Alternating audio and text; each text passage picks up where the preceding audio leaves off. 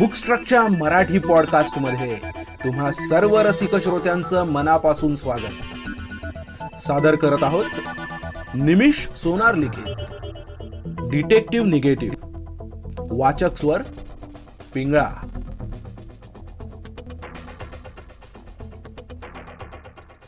प्रकरण आठवे. स्मृतीबंधन.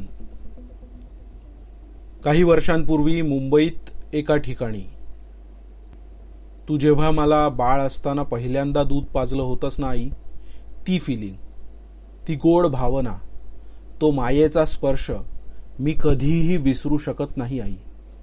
असं सायली प्रथमे जेव्हा सर्वप्रथम म्हणाली होती तेव्हा आईला प्रचंड धक्काच बसला होता.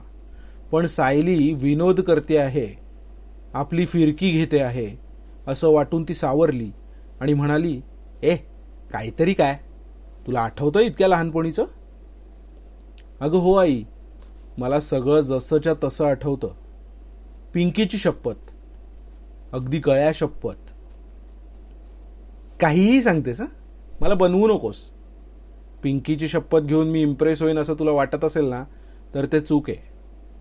अगं आई मी तुला अजून एक उदाहरण देऊन सांगते. ते सांगितल्यावर तुझा नक्कीच विश्वास बसेल. मी बाळ असताना तू मला एकदा खेळवत होतीस आणि हवेत फेकून पुन्हा झेलत होतीस. आठवलं? हा असेल त्यात काय विशेष. प्रत्येक बाळाला तसं आई वडील खेळवतात. आई जरा हे बोलताना अस्वस्थ झाली होती. हे तिच्या चेहऱ्यावर दिसत होतं.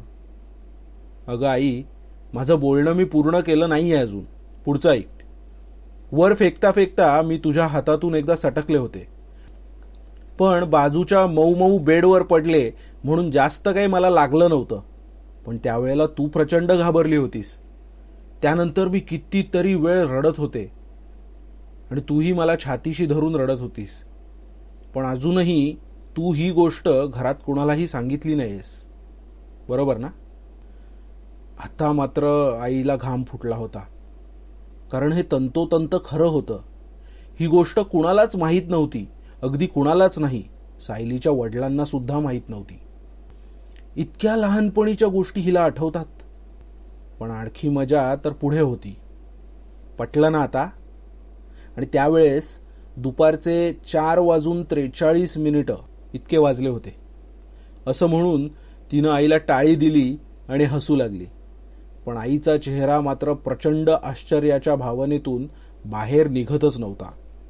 आणि टाळी घेतल्यावर पण आईचा हात तसाच हवेत राहिला. दुपारचे त्यावेळेस किती वाजले होते हे जरी आईच्या लक्षात आलं नव्हतं तरी तेव्हा दुपार होती हे मात्र आईला आठवत होतं. त्याच दरम्यान हे संभाषण सायलीचे बाबा सुद्धा ऐकत होते कारण ते नुकतेच घरात आले होते. पण दोघांचं त्यांच्याकडे लक्ष नव्हतं. त्यांनाही खूप आश्चर्य वाटलं. पण सायलीचे बाबा खेळकर वृत्तीचे होते. सायली काहीतरी उलटसुलट सांगून तिच्या भोळ्या आईला अजून बनवतीये असं त्यांना वाटलं. हातातली बॅग बाजूला ठेवून ते सोफ्यावर बसले. ते म्हणाले अच्छा हा हा हा हा असं आहे तर. मग मी तुला आता काहीतरी विचारतो की. तू नक्की सांग सायली? अहो पप्पा विचारा तर खरं. वडिलांच्या अशा पावित्र्याचा काही एक परिणाम न झालेली सायली त्यांना म्हणाली बरं सांग तू पाच वर्षाची असताना आपण तुझ्यासाठी कोणतं खेळणं आणलं होतं? लाल रंगाचं. आठवतंय? मी पाच वर्ष चार महिन्याची होते. संध्याकाळी साडेपाच वाजता तुम्ही माझ्यासाठी लाल रंगाची एक पिगी बँक आणली होती. त्या पिगी बँकमध्ये एकदा वाळू भरून ठेवली होती मी. आठवलं? आता आश्चर्य व्यक्त करण्याची पाळी सायलीच्या वडिलांची होती. पण त्यांनी ते चेहऱ्यावर जास्त दाखवून दिलं नाही. त्यांनी थोडा विचार केला आणि पुन्हा सायलीला विचारलं सांग बरं तुझं सायली हे नाव मी ठेवलंय की तुझ्या मम्मीनी? पप्पा सोप्पं आहे ते. सांगते की मी. त्या दिवशी मी पाळण्यामध्ये लोळत खेळत पडले होते. चार पाच दिवसांचं वय असेल माझं. हातपाय हलवत होते. छताकडे एक टक बघत बसले होते. फिरणारा पंखा मला खूपच आवडत होता. त्यावेळेस छतावर पंख्याच्या बाजूला एक बारीकसा कोळीसुद्धा लटकत होता. त्याला कोळी म्हणतात हे मला चार दिवसांची असताना जरी माहीत नव्हतं तरी आता मोठी झाली आहे त्यामुळे मला हे समजलंय की तो कोळी होता. बरं ते कोळ्याचं जाऊ दे कारण थोड्या वेळानंतर तो त्या फॅनमध्ये अडकून मेलासुद्धा होता. असो तर मी सांगत होते की तुम्ही आणि मम्मी दोघांनी बाजारातून पप्पांनी आणलेले दोन हजार मुलींची नावे हे पुस्तक वाचत होतात. आणि तुम्ही दोघांनी प्रत्येक नाव वाचून बघितलं. आणि त्यातली आईनी दहा आणि तुम्ही पंधरा नावं निवडली. त्या दिवशी तारीख होती पाच मार्च. वेळ होती सात वाजून पंधरा मिनिटं संध्याकाळची. आणि मग आईनी एक आणि तुम्ही एक अशी दोन नावं फायनल केली. आईनं जुईली आणि तुम्ही सायना. आणि मग ती दोन्ही नावं तुम्ही एकत्र केली आणि माझं नाव ठेवलं सायली. बरोबर ना? पप्पा आणि मम्मी दोघंही आता चक्कर येऊन खाली पडण्याचेच तेवढे बाकी होते. पण त्यांनी इकडे तिकडे हातानी सोफा भिंत वगैरेचा आधार घेतला आणि स्वतःला सावरलं आणि खाली पडण्यापासून वाचवलं. सायली मात्र आणखी बोलतच होती. ती म्हणाली पण तुम्हाला खरं सांगू तेव्हा ना लहानपणी मला तुमच्या दोघांची चीड येत होती. कारण मला त्यावेळेस कळतच नव्हतं की तुम्ही माझ्याशी खेळायचं सोडून गप्पा काय मारत बसलायत. म्हणजे माझ्याकडे लक्ष देत नाही आत. पण आता मोठी झाल्यानंतर आणि शब्दांचे अर्थ कळायला लागल्यानंतर मला कळलं की तुम्ही माझ्यासाठी नावं शोधत होतात. मला लहानपणापासूनच सगळं जसंच्या तसं पाहिजे तेव्हा आठवतं मम्मी पप्पा. अगं पण हे कसं शक्य आहे? माझ्या दृष्टीने हे सगळं खूप सहज आणि नॉर्मल आहे पप्पा. फक्त एवढंच की मला सगळं काही आठवतं. जन्म होताना मला काय वाटलं ते सुद्धा मी आठवू शकते. सांगू? नको नको. एकमुखानं एकाच वेळी तिचे आई वडील म्हणाले होते. त्या दिवशी एवढे धक्के त्यांना पुरेसे होते. आणखी नको होते. सायली इयत्ता दुसरीमध्ये असताना हे सगळं घडलं होतं. तिनं आत्तापर्यंत सगळं अनुभवलं पण शेवटी आई वडिलांना सांगायचं ठरवलं वयाच्या मानानं वैचारिकदृष्ट्या ती खूपच मॅच्युअर झाली होती. सायलीला तिच्या आई वडिलांनी मराठी मीडियममध्ये घातलं होतं. आपल्या मातृभाषेतूनच आपण चांगलं शिक्षण घेऊ शकतो असा त्यांचा दृढ विश्वास होता. जागतिक भाषा इंग्रजी असली इंग्रजीचं महत्त्व जरी वाटत असलं तरी दहावी नंतर मातृभाषा शिकलेला मनुष्य जगातील इतर कोणतीही दुसरी भाषा चांगल्या पद्धतीनं आत्मसात करू शकतो हे सुद्धा त्यांना चांगलंच माहीत होतं. सायली अगदी लहान असतानाच्या सर्व घटना अशा पद्धतीनं त्यांना सहजपणे सांगितल्यानंतर ते सायलीला डॉक्टरकडे घेऊन गेले. तेव्हा डॉक्टरांनीही तिच्या बऱ्याच टेस्ट केल्या. त्यांचं नाव होतं डॉक्टर व्योमकेश विटे. त्यांनी एक मोठा बोर्ड आणला. त्यावर शंभर वेगवेगळ्या रंगांचे शंभर वेगवेगळे आकार होते. आणि त्यापैकी अर्ध्या आकारात वेगवेगळ्या रंगांनी नंबर्स आणि अर्ध्या आकारात विविध शब्द लिहिले होते. हे चित्र तिला त्यांनी अर्धा मिनिट दाखवलं. सायलीनं वरच्या रांगेतून डावीकडून सुरू करत प्रत्येक आकाराकडे दोन दोन सेकंद नजर फिरवली. आणि शेवटच्या रांगेत उजवीकडे खाली तळाशी येऊन थांबली. आणि डॉक्टर म्हणाले आता हे चित्र मी झाकून ठेवतो. ते चित्र खोलीत एका ठिकाणी कोपऱ्यात आणून सायलीला दिसणार नाही अशा पद्धतीनं उलटं ठेवण्यात आलं होतं. इतरांना मात्र ते दिसत होतं. मग डॉक्टरांनी विचारलं चौथ्या रांगेतील डावीकडून पाचवा आकार आठव बरं. सायली म्हणाली पिवळ्या रंगानं सत्तावीस आकडा लिहिलेला जांभळ्या रंगाचा त्रिकोण आहे. डॉक्टरांसहित उपस्थित सर्वजण आश्चर्यचकित झाले. अगदी बरोबर. अचूक होतं तुझं उत्तर हे. आणि मग पटापट सगळेच आकार आणि त्यांचं रांगेतलं स्थान रंग शब्द किंवा संख्या तिने म्हणून दाखवले. आणखी वेगवेगळ्या टेस्ट करून मग डॉक्टर म्हणाले हिला अगदी दुर्मिळ असलेला हायपरथिमेशिया हा एक आजार किंवा मेडिकल कंडिशन किंवा डिसऑर्डर झालेला आहे.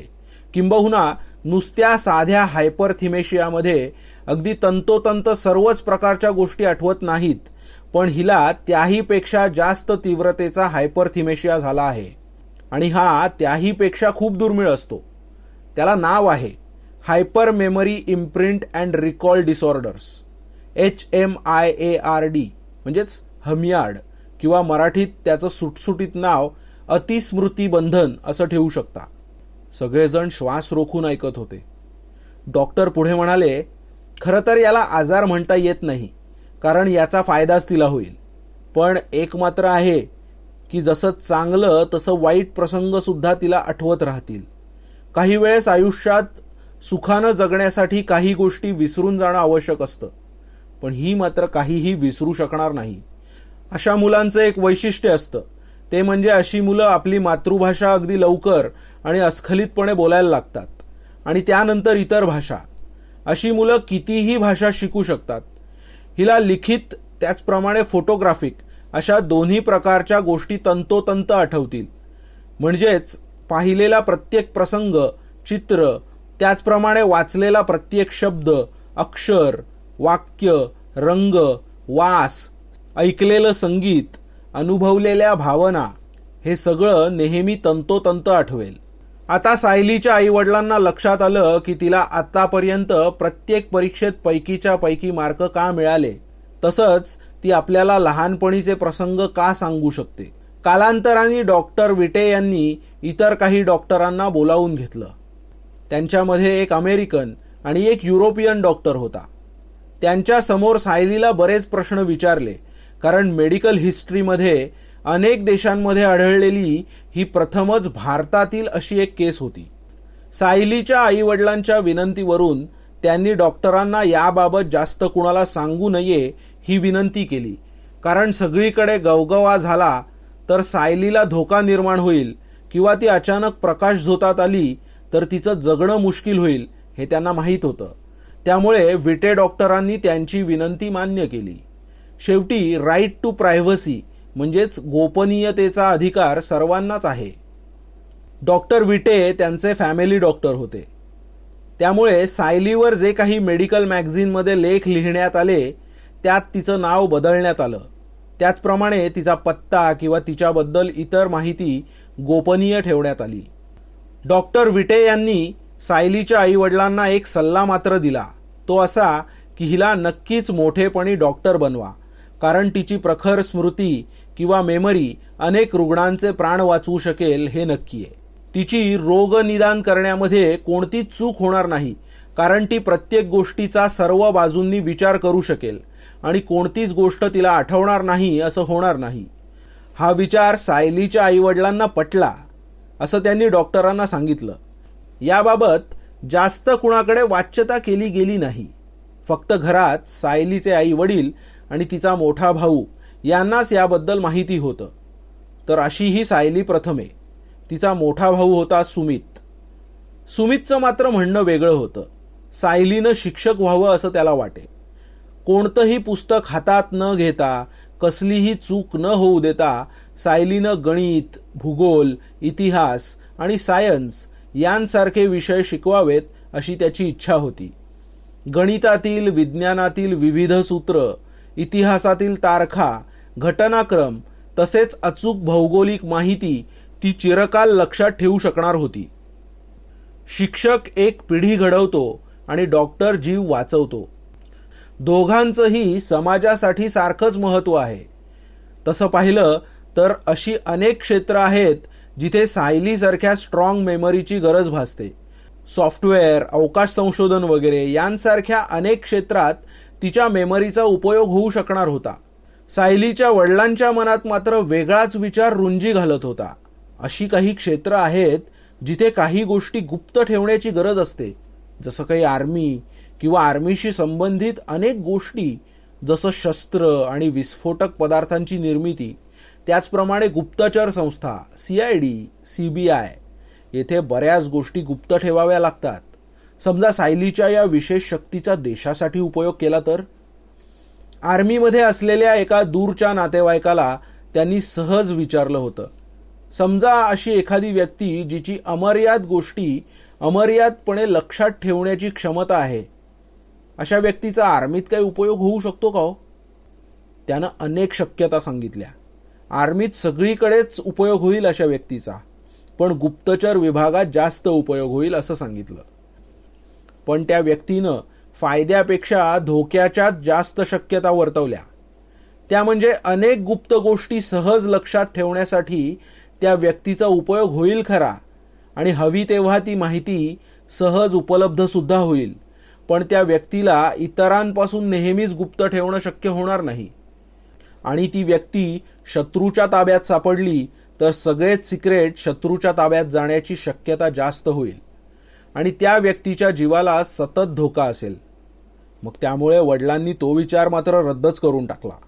प्रत्येक गोष्ट पूर्णपणे आठवत असल्यामुळे आणि सर्वांना हे कळू नये असं ठरल्यामुळे परीक्षेमध्ये मुद्दामहून काही प्रश्नांची उत्तरं येत असून सुद्धा ती रिकामे सोडून द्यायची. काही प्रश्नांची चुकीची उत्तरं लिहायची. पण त्यातही शक्यतो वर्गात मात्र पहिली येईल असा तिचा प्रयत्न असायचाच. त्यामुळे आपल्यात अशा प्रकारची सुपर मेमरी आहे हे तिने कुणालाही कळू न देण्याची दक्षता घेतली होतीच. कोणत्याही क्विज शो मध्ये किंवा इतर स्पर्धेत भाग घेताना सुद्धा तिने ही काळजी घेतली होती. एखादा चित्रपट बघितला किंवा एखादं पुस्तक वाचलं की ते संपूर्ण जसंच्या तसं सायलीच्या लक्षात राहायचं. एखाद्या फोटोंचा अल्बम एकदा पाहिला की ते फोटो जसेच्या तसे तिच्या लक्षात राहत. एकंदरीत सायली ही एक स्टोअर हाऊस झाली होती. म्हणजे पेनड्राईव्ह हार्ड डिस्क किंवा मेमरी कार्ड सारखी चालती बोलती स्मार्ट मेमरी स्टोरेज डिव्हाइस. चालता बोलता डेटाबेस. सुमित तिला बरेचदा द डेटाबेस गर्ल असं म्हणायचा. आणि वडील तिला डेटा डॉल म्हणत. कौन बनेगा करोडपतीमध्ये तिनं अकरावीमध्ये कॉलेजमध्ये असताना भाग घेतला होता. तेव्हा तिला जवळपास प्रत्येक प्रश्नाचं उत्तर पाठ होतं. कारण त्यासाठी तयारी म्हणून तिनं भराभर सामान्य ज्ञानाची अनेक पुस्तकं वाचून काढली होती. मध्येच एका पाचव्या प्रश्नाचं उत्तर तिला देता आलं नाही कारण त्याबाबत एकदाही तिनं माहिती वाचली नव्हती. पण तिच्या मदतीला धावून आली लाईफलाईन. कोणालाही संशय येऊ नये म्हणून तिनं एक करोडच्या प्रश्नाला उत्तर माहिती असून उरलेली तिसरी लाईफलाईन म्हणजे फिफ्टी फिफ्टी घेतली. आणि मग दोनपैकी एक अचूक उत्तर दिलं आणि शेवटी एक करोड रुपये जिंकले. सात करोडच्या प्रश्नाचं उत्तर तिला आलं नाही ते तिनं वाचलेलं नव्हतं. मग एक करोड टॅक्स कापून उरलेली रक्कम सरकारनं तिला दिली. ती तिनं मेडिकलच्या शिक्षणासाठी राखून ठेवली आणि उरलेली रक्कम तिनं अनाथ मुलांसाठी देऊन टाकायचं ठरवलं. वांद्र्याच्या सायन्स फेस्टिवलमध्ये सायली गेली होती. त्यावेळेस प्रत्येक सेक्शनमधला प्रत्येक एक्सपेरिमेंट आणि उपकरण तिनं जसंच्या तसं लक्षात ठेवलं होतं. तिथे कॅमेऱ्याला बंदी होती. पण हरकत नव्हती कारण सायलीनं यथायोग्य सगळ्या गोष्टी लक्षात ठेवून त्यांचं वर्णन परत घरी सगळ्यांना केलं होतं. पण सायलीचे पप्पा आणि तिचा भाऊ यांना प्रत्येक गोष्टीवर सायलीवर अवलंबून राहायची सवय लागली होती. मग ते पाढे असो की रोजच्या जीवनातली गणिती आकडेमोड असो. टेलिफोन नंबर लक्षात ठेवणं असो की विविध ठिकाणचे पत्ते पाठ करणं असो. अगदी जन्मतारखा सुद्धा ते सायलीकडून लक्षात ठेवून घेत असत. मात्र एक गोष्ट सायलीच्या नजरेतून सुटली नव्हती आणि ती म्हणजे जेवढा वेळ ती सायन्स फेस्टिवलमध्ये होती आणि आतमध्ये जाण्यासाठी रांग लावून उभी होती तेवढा संपूर्ण वेळ तिच्या आजूबाजूला एक वेगळ्याच आकाराचा हिरवा लाल भुंगा घोंगावत होता. तो नेहमी तिच्या आसपास राहायचा. तिने अनेक वेळा त्याला हकललं पण तो भुंगा काही तिची पाठ सोडत नव्हता. सारखा कान नाक चेहरा यांच्यासमोर घोंगावत होता. सायन्स फेस्टिवल बघून झाल्यानंतर ती बाहेर निघाली. तेव्हा जाताना तो भुंगा उडत जाऊन दूर कुठल्या तरी माणसाजवळ जाऊन त्याच्या भोवती घोंगावत असलेला तिला दिसला. कालांतरानं ती ही गोष्ट विसरून गेली असं म्हणता येणार नाही. पण त्या गोष्टीकडे तिने दुर्लक्ष केलं होतं.